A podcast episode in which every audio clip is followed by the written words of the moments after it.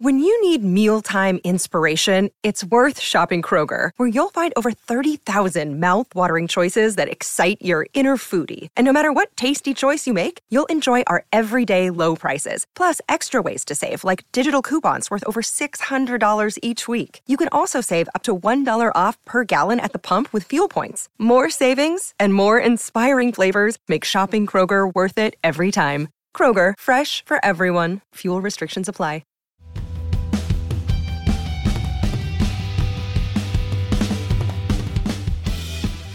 Hello there, everybody, and welcome to the Manchester is Red podcast brought to you by the Manchester Evening News. My name is Dan Murphy, and joining me today, as always, is Mr. Samuel Luckhurst. Samuel, how's it going? Very well, thank you, Dan. How are you? Yeah, good as ever, mate. Well, me and Ty have just been discussing before the podcast how uh, in an absolute battle with the courier, or a certain courier service, I'm not even going to give them the, the benefit of naming them, but they're doing my absolute head in. But we try and uh, we try and battle on regardless. And speaking of Mr. Tyrone Marshall, Ty, how's it going? Yes, good. Thank you, Dan. Good. It's not uh, every day we get to do, Nah. uh, do a podcast with you as host, is it? So Very good, very good. I like it. I like it. Well, speaking of um, mixing up the everyday occurrences, we're not going to talk about the uh, United's win over Everton in the FA Cup. First off, it was a bit of a run of the mill affair. We'll get to it in due time, but there is something a bit more exciting to kick things off with Samuel, and that is, of course, United's chase for Wout Weghorst. It's a quite an un, probably one no one expected the striker name United to finally kind of target and go for, and it seems to be an even stranger deal to pull off. Uh, the latest being, as Tyrone has just published a matter of minutes before recording, uh, Besiktas have rejected um, United's offer via Burnley to terminate uh, Weg- Weghorst's loan at the Turkish club. They want to keep him for the rest of the season. Burnley have no recall option on the loan move, so can't bring him back. Uh, uh, to get any deal over the line of Weghorst going to Old Trafford, um, Besiktas will have to kind of relinquish uh, the loan, agree to terminate it, and send him back to the northwest. Weghorst is confident, as you have reported, and wants to move, but it, it, it remains quite a quite a strange deal, quite a unique one. It, is in the. I, I can't recall many scenarios where a club wants a player who's on loan elsewhere, and normally that's that, that, that scuppers a deal before it's even started. But United are clearly emboldened to go for Weghorst. The way he acted after scoring for Besiktas on Friday indicates that he saw that as his last game for them. But a a lot of footballers kind of jump to conclusions and, and don't really uh, consider the minutiae of, of deals like this. And this one is is potentially complex because you've got Burnley presenting Besiktas with a deal on behalf of United, and I, I suppose if Weghorst was was too obvious an option that n- nobody really mentioned him. And he's Dutch, he's a striker. Uh, he he has got you know mid-season loan move written all over him. But unfortunately for United, he is at another club on loan. They they, they clearly knew that. Uh, but as, again, as I said, they they feel emboldened enough to go for him, and he is more aligned with what Ten Hag wants. He is a more balanced option than more exotic uh, names that, that the flavours of the month, like Cody Gakpo or João Felix. I mean, there, there is a contradiction in going for Weghorst because Ten Hag literally did say last week in those latest uh, quotes from from his interview with Voetbal International that United had signed average players. Now, Weghorst is objectively average. He scored two goals for Burnley last season. He was playing for Wolfsburg before that. He was he's always been seen as quite an unremarkable striker. I know he did okay with with Wolfsburg, but the fact that he went to Burnley at a time where mean, he was he was parachuted in to try and to try and keep them up and failed and I think Ty will go into the background on, on his character and personality at Burnley in far more greater detail than, than I could. But Burnley washed, their hands quite quickly of him, and he was never going to fancy it in the Championship. And to be honest, he's not really aligned with what, if, if he had somehow stuck around at Burnley, he's not aligned with how they're playing at the moment. They play very fluidly under Vincent Kompany. They had another very good result the weekend against Bournemouth. They are going to get promoted. It'll be fascinating to see how they fare next season. But United see him as someone who has attributes that none of their other forwards have, and that, that is true. It's not a necessary skill to have, but it's clearly something that Ten Hag values. He he, looked at Marko Arnautovic very seriously. back in August, and there are similarities between Arnautovic and Weghorst. Uh, United have already talked up Weghorst's goal scoring record with, with Besiktas of eight goals and 16 the, the major caveat is that he's been doing it in Turkey, and Turkey, if if anything, it's it's a bit like Europe's answer to MLS, in that it's a retirement home. We had the was it in 2017 the the come to Besiktas viral videos, and it was like Pepe was out there, Ricardo Quaresma was out there, Dele Ali's out there, who's probably the youngest person to to probably retire from uh, professional top top level football, certainly. So in some ways it is a strange move. In other ways, it isn't a strange move. I certainly wasn't shocked when I saw those reports coming out of Turkey and the Netherlands at the weekend. Uh, I, I, feel disappointed myself and ourselves that we never actually thought he was a, an obvious option to go for. If we're mentioning Aboubakar as someone United might go for, then, then Wout course, certainly merited a shout.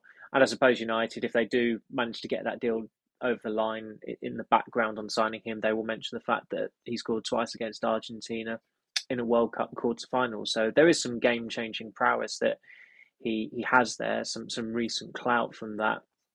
That, I mean, I, that was probably the game of the World Cup, apart from the final, just for the sheer.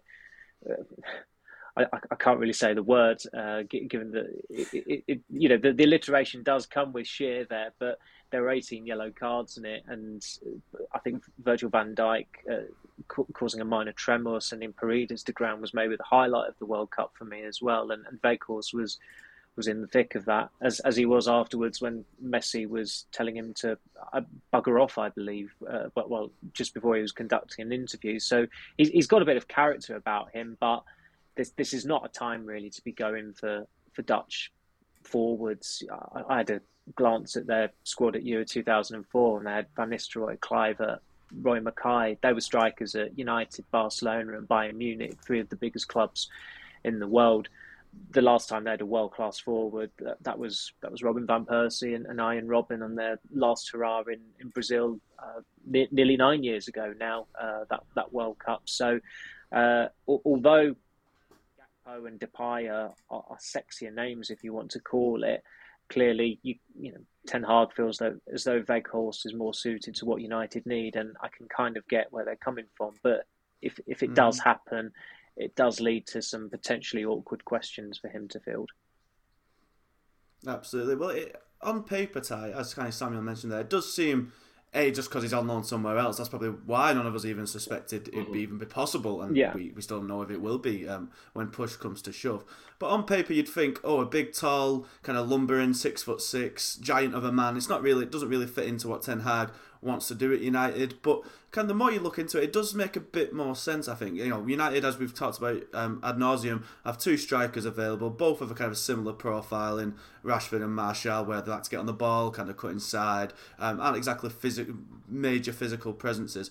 Weghorst certainly brings that, as, as Samuel mentions there, his pre- his introduction against Argentina really set the cat amongst the pigeons. He was a um, uh, you know, he just struck panic into the heart of that defence, and Argentina did really well to recover from that in, in the second half, although they may have been helped by uh, Van Gaal choosing not to keep banging the ball up to him. Um, but, you know, we'll talk about his time at Burnley. It was only two goals, of course, as Samuel correctly points out, but to additionally to that, he did get um, another three assists, so five goal contributions in 20 games. Not the best record, of course, but one in five. But for a team who were obviously really struggling to score anything at all, um, didn't exactly play the most attacking football as it was in Burnley.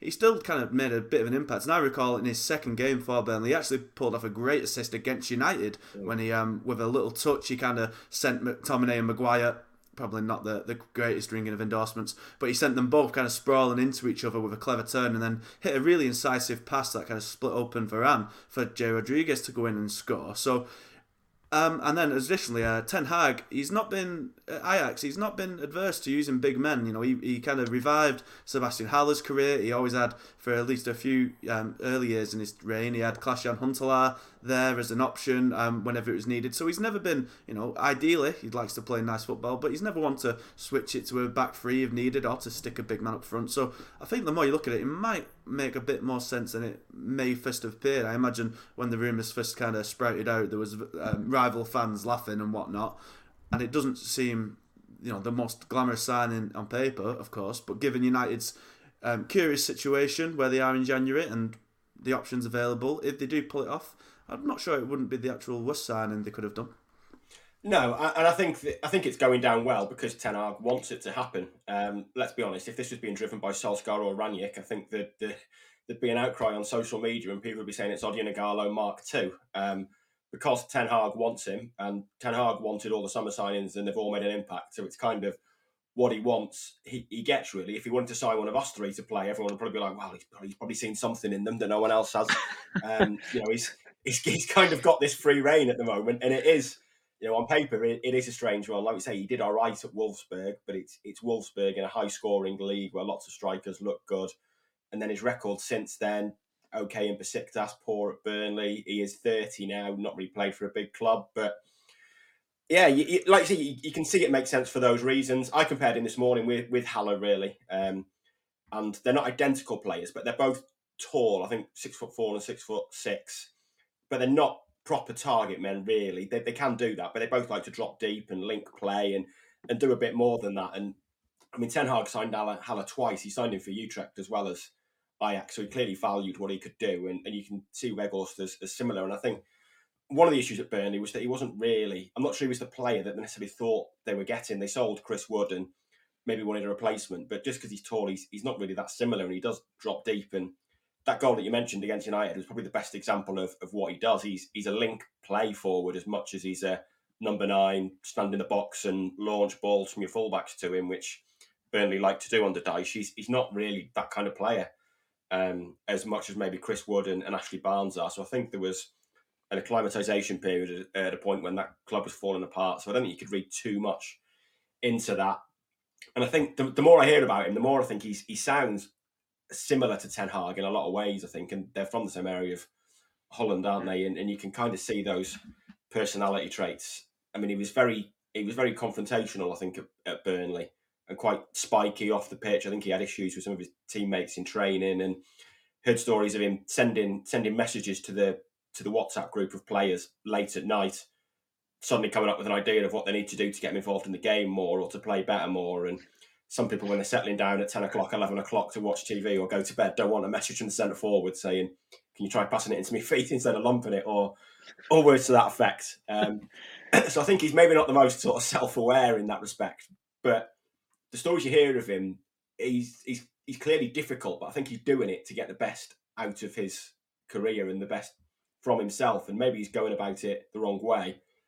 But I think that kind of character trait and that sort of bluntness and not really caring is you kind of see it a little bit from Ten Hag in, in press conferences and it's very Dutch. We get to it? speak to him away from the camera. It's very Dutch, yeah, and and they're they're both from the same region where maybe the Dutchness is is even more Dutch than than other places than, than, maybe big cities like Amsterdam. They're they're, they're uber Dutch, aren't they?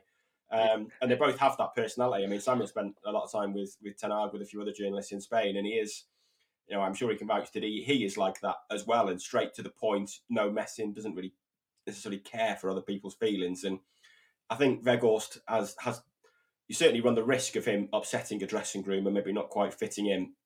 But I think at United it'd probably fit in better because there's players that are perhaps more used to that than they were at Burnley, and I think I'll have a manager who maybe encourages that as well. So I think as, as a short term deal, I think it it does make some sense, but I also think that it's it's being allowed to make sense because Ten Hag wants it, and he's had such a good start. And if this was, like I say, if this was a year ago, it'd be a Ighalo Mark II, wouldn't it? Hmm. It would. It does seem like he's only kind of come to the to the forefront just because of that Argentina game. I wonder. I do wonder if it you know, not to kind of disparage Ten Hag say he's only looking for a player because he's scored in a quarter final. He's clearly very familiar with him. Ten Hag's kind of transfer uh, modus operandi, for the most part, has been either players he's managed or players he's uh, familiar with from Dutch football.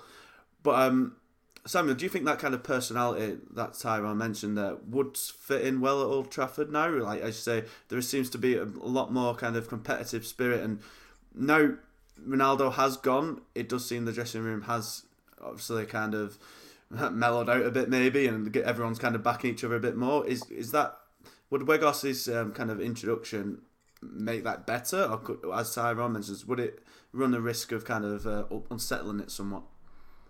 Well, it, it's not like Ibrahimovic going into the dressing room. He's he's not got that that cachet. He's you, you look at his career and it's not it's it's it's underwhelming. So it's not like they've got a, a superstar going in there. It's not a mid-season signing remotely like Fernandes in 2020 or Alexis Sanchez, which was, was pretty spectacular in 2018 and, and, and a little bit left field as well, as everybody expected City to sign him. I think with, with Weghorst, if he was to go to United, he would he'd be delighted to be there for one. I mean, it's a it's a hell of an upgrade from where he was based in, in Lancashire last year. With with all due respect to Burnley, I mean, but Burnley's uh, it's, it's, it has a has a bum rap, but the, the ground is, is, is one of my favourite, one of the best views uh, from, from a press box, and the Lancashire countryside around it is, is very pleasant as well. I can I can attest to that. But it, go, going to Man United is is a massive step up, and he he fulfilled that role of support striker reasonably well at the World Cup. I mean, it was that game against Argentina way took to. I mean, both goals were very well taken. The header was an excellent header, and then of course the free kick is that that was pretty much World Cup immortality for him. That that free kick is going to be replayed uh, millions of times uh, during during Weghorst's lifetime. So, although he, he's clearly got some spikiness, you would imagine also even though he's got Ten Hag's ear essentially, and that they that they're two Tukkers, I think is is the nickname given for people from from Twente, and there's clearly a gruffness about them, and you did see that from their course. I mean, when when Burnley announced his signing, he was mocked up as the as the T Rex exiting the paddock in Jurassic Park as this you know mountainous uh, beast coming down to, to terrorize people, and he, he didn't really terrorize many, but he he would fulfill a role at United in that you look at their bench for the for the Everton game, and, and the, the strength and depth was actually pretty good until you got towards the the attacking department, and they've got still they've got one decent game changer or good game changer in Garnacho, but they've still not got someone who you look to there and think there's there's a goal in him if he comes on in this game, and you could possibly get that with Weghorst. Uh, he, as I said, he is in good form or has been in good form for Besiktas. And again, going back to that Football International interview that, that Ten Hag has given, he did stress in those latest batch of quotes the importance of character. And we said that in the summer as well before Ten Hag said it. We that as much as important as getting quality footballers into the squad, uh, it always is. United needed good characters in there as well because the dressing room last season was I mean, Lingard told Paul Scholes about it. It was a disaster, and we'd already written that by the time because we all knew about it. And it does seem like all the the bad apples, if you could call them that, they're they're gone now. Uh, it seems, I mean, not seems, it is a much more harmonious squad. There might be occasions where that that harmony is is tested. New Year's Eve was a good example when Rashford transgressed and was left out of the starting lineup, but he came in, he got the goal there'll probably come a point where Ten Hag disciplines someone and it does backfire, but that's part of the, you know, you, you, everything isn't going to go smoothly, and I think I think in some ways you do need a bit of conflict from time to time because you don't want it too soon. You don't want it to be an environment where the manager's a soft touch, which was the case under the previous permanent regime, and players would take liberties and just swan off and go on holiday mid-season every other year when they're supposed to be rehabilitating from injury. Um, and then it's it's up to an interim manager of all people to summon them back to the training ground to, to receive treatment, and so that United can keep an eye out on them. So at, at the moment, Ten Hag's in a position of strength because his hit rate in the transfer market has been pretty good.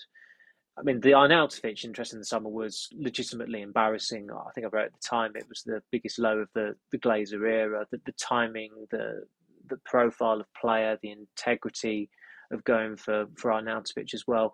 Everything about it just stank, and at least United did withdraw their interest. If they'd gone for Arnautovic now, it would have been slightly more palatable um, because they're in a Champions League place. They're 90 minutes away from a cup semi final they're in the FA Cup still. You know, it, it's, it's shaping up to be. It, it, could be a very good season. They've got a playoff against Barcelona to look forward to next month. Excited. It feels like it's you know exciting times back at United. Speaking to a Dutch journalist who came over to Old Trafford, he was he was actually surprised at how pleasant it was going to United. He didn't anticipate that, and it's not just down to the results, but the results do set the tone and that's why Ten Hag has to take immense credit. So for now, they've got to back him. And with this Weghorst approach, that is Ten Hag pushing it with the owners and the situation there. United overspent in the summer massively. I mean, people who thought that they'd even triggered Enzo Fernandez's release clause um, need the head checking. United invested an, an, ex, an exorbitant amount of money in the summer. They're not going to be looking to spend in January. The only reason they are trying to bring someone in is because Cristiano Ronaldo wanted a divorce and he got it. And therefore, you have to go to the loan market. And I completely understand why United are doing that. But the quid pro quo is that Ten Hag has got Ronaldo's wages off the books. They've saved 16 million pounds there. He didn't get a payoff. So, I mean, United in some ways might be thanking Ronaldo because they they've saved some money there. But obviously, Ten Hag will be judged on how Weghorst does, and if Weghorst scores four goals this season, if he if he does indeed join United, that's more than Ronaldo, and that's probably the decision in itself indicated. As long as, of course, United do uh, qualify for the Champions League, which is the bare minimum that's required. Another day is here, and you're ready for it. What to wear? Check. Breakfast, lunch, and dinner? Check. Planning for what's next and how to save for it? That's where Bank of America can help. For your financial to-dos, Bank of America has experts ready to help get you closer to your goals. Get started at one of our local financial centers or 24-7 in our mobile banking app.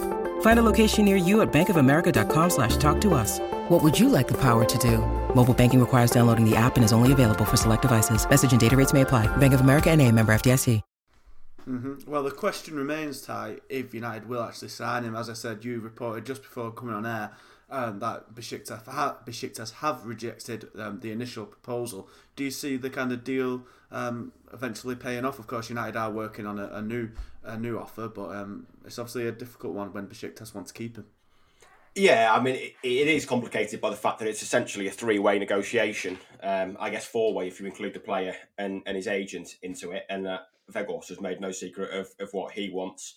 Um, I don't think Besiktas were particularly impressed by him waving and, and mouthing bye bye to the fans at, at the weekend when it hadn't been done. Um, but yeah, I, I, think it's probably at a stage now where it's it's going to happen. Um, I mean, I've been told that the first conversations between United and Burnley over him came before the Carabao Cup game, which was December the 21st. So the interest clearly dates back a, a long way, um, or a reasonably long way. Um, so I think there's probably, I think there's a decent chance now it's it's going to happen. I don't think Besiktas, uh, he's doing very well for them, but I don't think they're loaded, shall we say, at the moment. They've got that option to buy him. I don't, I don't know if they could afford that or not, but I think they're they're probably, and I think their chief executive was even hinted at the weekend that they would be willing to accept terminating the loan if it was financially good enough for them. So I'm sure there's a case that it, it will get done. Um, I think it's complicated by the fact that United aren't really aren't talking to Besiktas really. United are talking to Burnley and Burnley are talking to Besiktas, and then Besiktas are talking to Burnley and Burnley are talking to United. So um, you know it's a confusing one, a confusing one in that regard. And I think at the moment the negotiations, United telling Burnley what they'd pay to terminate it, and Burnley saying United will give us this much, which we'll give give it all to you, and Besiktas saying no. So I think the impression I get is that there's clearly an, an, agreement pretty much in place between United and Burnley for it to happen, and the issue at the moment is is what Besiktas are going to need to give up on on Weghorst. Like said, I, I, think they've they you know they've said they want to keep him for the season. They, they're going to say that, um, but I think I don't think we would have reached this stage without there being some pretty decent possibility of it, of it happening. And I'm sure another another um, few zeros or another number added to the um, to the offer would, would probably get it done at this stage.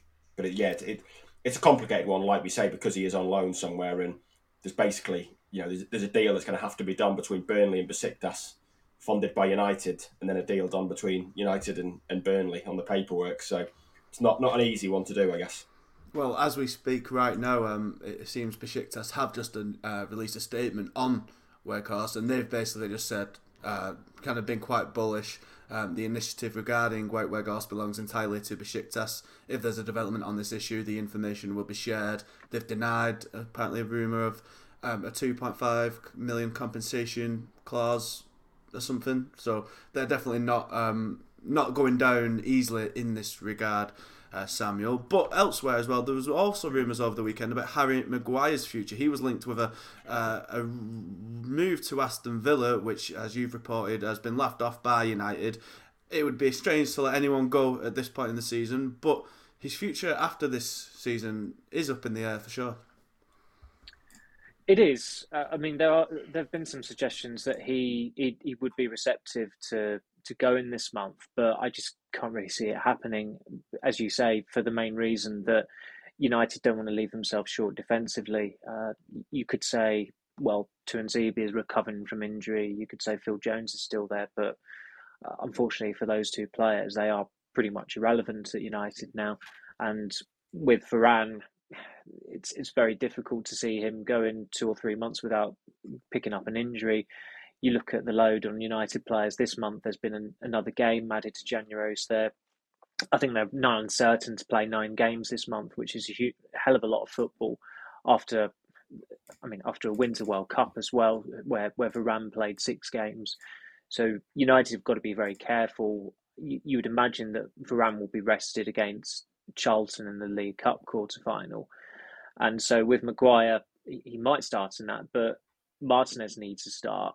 And if he's starting on the left, maybe it's Lindelof on, on the right. And then Maguire's not starting in a League Cup quarter final against a League One team, which is not a good look. And there have been other uh, occasions this season where it's not been a good look for him.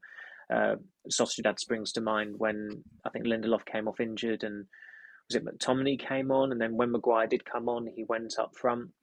So I think beyond this season, there's there's certainly quite a lot of uncertainty about Maguire's situation unless it does change. I mean, Varane might have a long term injury, and then Maguire gets back into the side and does well. But if if he's still in the same situation that he's been in for it feels like four months now, you'd probably say since Brentford, where he's been um, it's felt like he'd been third choice or fourth choice, and now with Luke Shaw uh, being used as regularly as he has been at centre half, he's he's arguably the fifth choice centre back, having cost eighty million pounds, and as the United captain, he he can't tolerate that situation going forward. And of course, come the summer, it's a year before the European Championship, and as much credit as he has in the bank with Gareth Southgate, you do wonder whether Southgate would be even able to justify selecting Maguire um, for you know eighteen months over an eighteen month spell where he's a fourth or fifth choice at United. I don't think Maguire would allow himself to be in that situation either. But it's I mean the, I think the, the, the tweet that was posted by the, the chap on, on Sunday about how it move to Villa was imminent as, was was quite quickly deleted as well. But United and Maguire's entourage found the whole thing quite laughable. Um, these things things happen. You can't really explain why the person put that out there, but still, as as I said, I, would be very surprised if Maguire goes anywhere this month. That there are only a handful of players in that United squad who you could see leaving, um, and even someone like Pellistri, who who really does need to go because it's it wouldn't surprise me if he doesn't even get a look in against Charlton on Tuesday night there's still an argument from Ten Hag's perspective to keep him because he's an extra body for the attack, which is where United are at their lightest. Yeah, definitely a tie, and you know we'll talk about Everton uh, shortly, but you know again Maguire didn't start. Shaw in at centre back unexpectedly again. What have you made of kind of Maguire's status at the club now? I say captain and potentially fifth choice centre back. It's it's certainly not the best look for him. Yeah, you know, I think that the captaincy issue is is one of the reasons why it's probably best for all parties that he, he does move on in the summer. It just complicates it further. You can't have a club captain who is fourth choice or, or fifth choice centre half. It just it, it, causes issues. And, and like I said the other week, captaincy isn't just going on the pitch, doing the coin toss and shouting a bit of encouragement at teammates. There's there's more to it. Um, and if, if a player's got an a conduit between the you know the, the rest of the squad and the manager or the assistant manager, but it's it is going to become an issue where people, players, if they've got an issue, don't know whether to go to Fernandes or don't know whether to go to Maguire, and it's you know it's it's going to cause problems. And the only way to solve that is to make Fernandes club captain, but then you just you dent in Maguire's confidence even further, really. Um, so I think I think for, for all parties, really, an exit in the summer probably looks good. And, and as I've said, I think if he goes to somewhere like Villa, I think he will look good. I think he just he doesn't suit the way United want to play now, and I think so much has happened to him at United that his his confidence is just drained. The faith and belief in him is drained. I think he's one of these players that would leave United and and have a perfectly good career elsewhere, really. And I think that's that's probably the best outcome for all in the summer.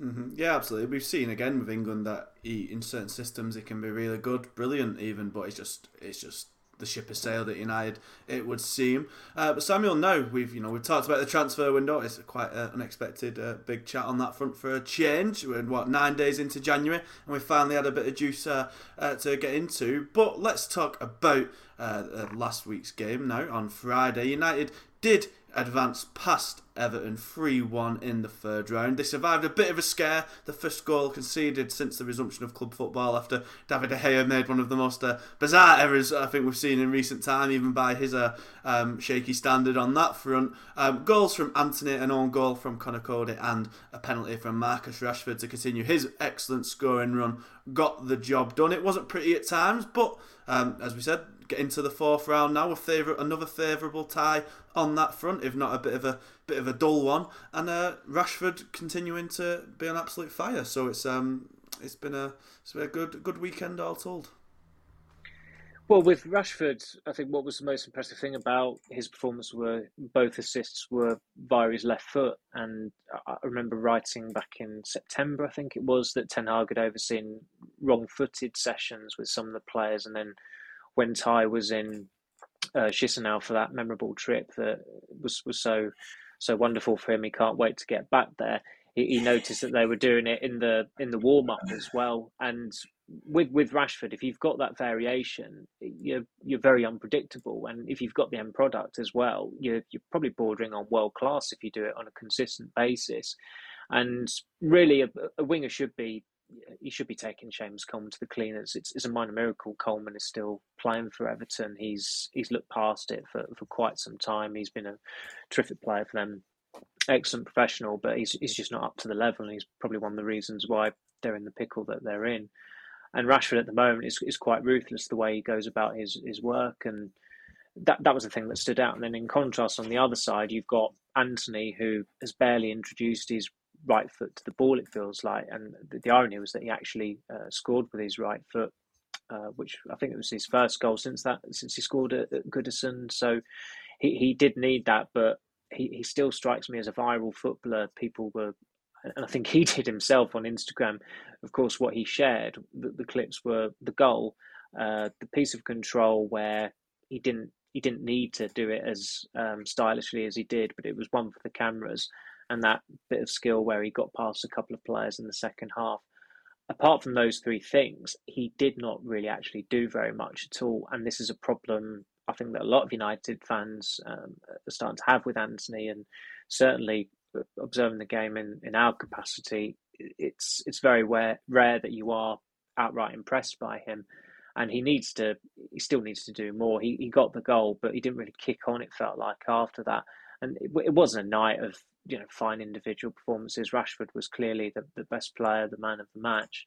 It was another evening where grit prevailed over goal from United. They've done that a number of times this season. The majority of their wins have, have been in that manner, but it's another game where they've scored three goals at home and they've they've won. They've kept up that that winning run as well. I think it's seven in a row now. They're one shy of equaling uh, the, the eight game winning streak that Ole Gunnar Solskjaer started with when, when he was caretaker manager. So, however way you look at it, it's it's you know it's it's exciting times for United fans because it feels like you know happier days are, around the corner. Uh, that they're playing well, they're winning well. They and also there's a hell of a lot of room for improvement. And if if they can start moving up the gears and playing at a higher level more consistently, then it should be a very good few months into the season for them.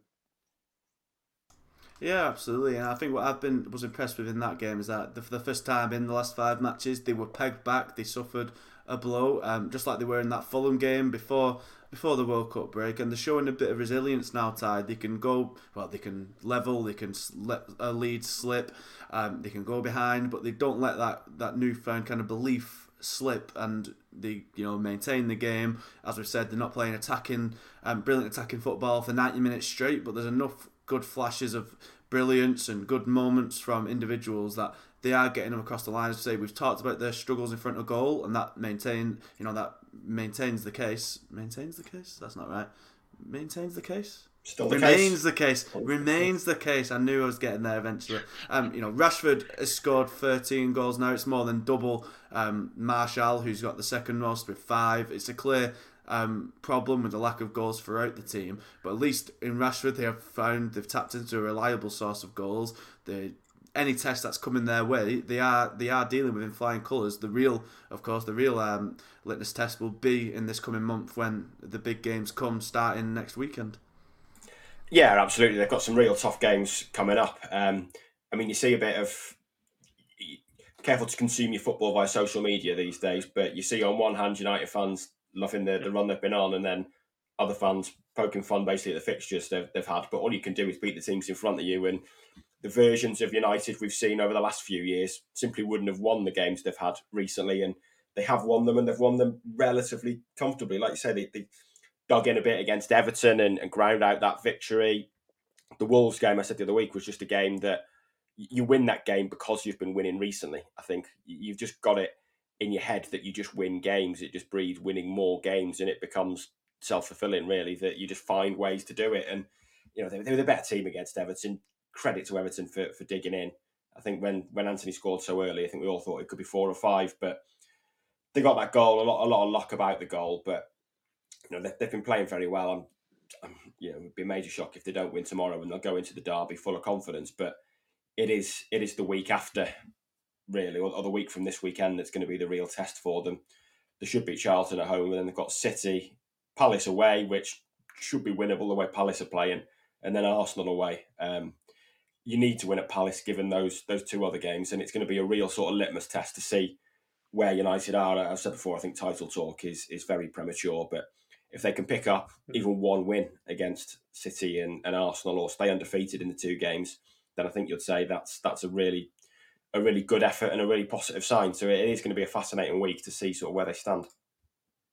Absolutely, and Samuel, we've obviously got the Charlton game to come first, but before you know, but after that there is the derby. Does this kind of starting eleven hint at what team Ten Hag may kind of deploy for that match? Because obviously Shaw was at centre back again, as we've touched upon. Martinez will likely come back against Charlton, but then if he plays against Charlton, does he play against City?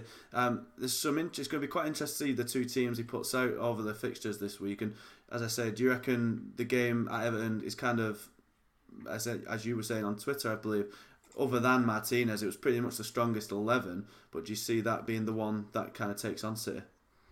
I suspect Martinez might be on trial in that he's he's got to come through ninety minutes. I think he does need ninety minutes against Charlton. He's he's not started a game in in over four weeks now. It was it was the it was the quarter final against the Netherlands, so it was, it was slightly surprising that he didn't start against Everton, particularly because Everton didn't. I mean, the, the way they set up, there wasn't really an out and out striker or, or forward. I, I know Neal Maupay played, but Neal Maupay really struggles to score goals. He's he's barely a striker. Um, so you know, it was, it was interesting that that Ten Hag went with Shaw when Martinez had been training for over a week. And so with the, with the Charlton game, I think it's a fair accompli that he has to start that game. If he doesn't start that game, I don't see how he can start the derby. With others, De Gea, there's no need to start him. Uh, Varane has to be protected. Casemiro probably has to be protected. Martial does as well, but the question is who who comes in for Martial as as the striker. Um, Fernandes is of course suspended as well, so that that takes care of that that issue.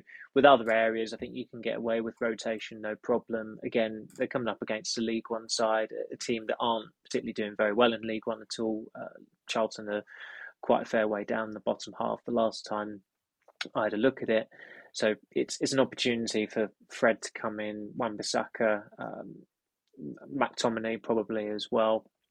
But there are certain areas of the team where I don't think Antony's had a great deal of football recently, so I think it's probably beneficial to keep him uh, in the side, and then there might be one or two other strong selections retained from from the Everton game. But I just thought the way set up against Everton, given that it was eight days before the derby, there were a hell of a lot of hints there as to what team he would like to set up against City. And if, if Martinez comes through the Charlton game, you would expect it to be just one change from the Everton game, which would be Malacia out and Martinez in. Injuries could obviously force his hand, but that's why with this Charlton game, it's it's logical to uh, opt for some mass rotation. I know Ten Hag doesn't like to do that, and he's he's not really done it since the the Sociedad home game, which United lost. But given the opposition tonight, sorry, not tonight, tomorrow night, I think he can he can get more than get away with that. Yeah, definitely. I mean, Charlton are down in 12th. They've kind of had a little bit of resurgence recently with two wins on the spin tie. But I say, it's a lot, you know, we've seen with the weekend Stevenage beating Villa, of course, upsets can happen. But United, with the form they're in, with the kind of strength and depth they've got, they should be dispatching Charlton fairly easily. What kind of team do you uh, foresee Ten Hag going with? Um, a, a, bit of a balance, I think. I, I, completely agree with Samuel. I think Martinez has got to play if he's to have a chance of, of playing the derby. It's it's going to be a month. I think it's a month today or a month tomorrow since he last started a game.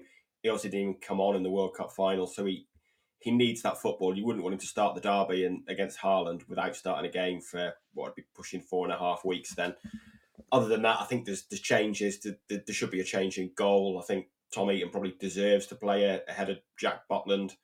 Um, I think both fullbacks should change. Wan-Bissaka and Malacia can come in. You'd probably bring Lindelof in. McTominay and Fred could certainly do a job in midfield um, against Charlton. And then I think you play one.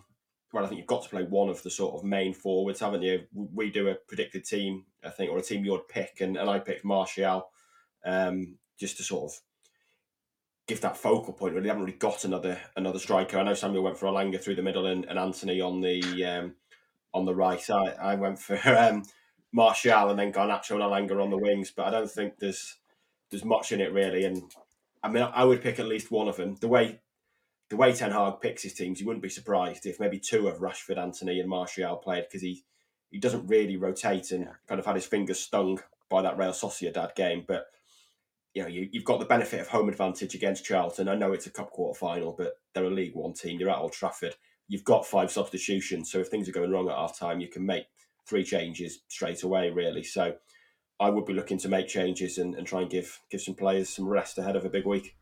Absolutely. It'd certainly be interesting to see how the game shakes out. And just to bring the podcast full circle, here is that full statement from Besiktas on Weghorst. They have said the claim that there is an exit clause in our football player's contract stating that his contract can be terminated with a compensation of 2.5 million euros in case of an offer from the Premier League is fictitious.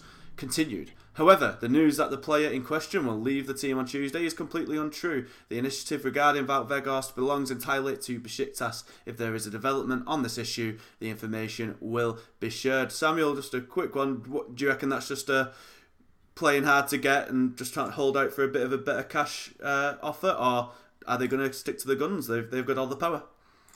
I think they they've got to you know, have that, set that tone because they, they don't want to be bullied. He's he's clearly not not bullied as such, but having having one of their most important players taken off them, so they're going to be, as you say, bullish about that and try and drag it out as long as possible.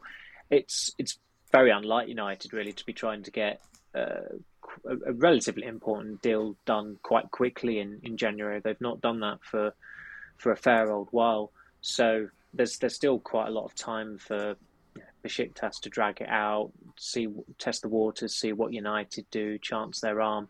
I suppose the only risk they run is that Weghorst is seemingly so invested in going to United that he's literally waved goodbye to the Besiktas supporters. That if they've got an unhappy striker on their hands who kicks off or goes on strike or refuses to play, that could that, that could cripple their season. There are so many nuances at play here, and it's it's difficult to predict what would happen if Weghorst was was left marooned in Istanbul.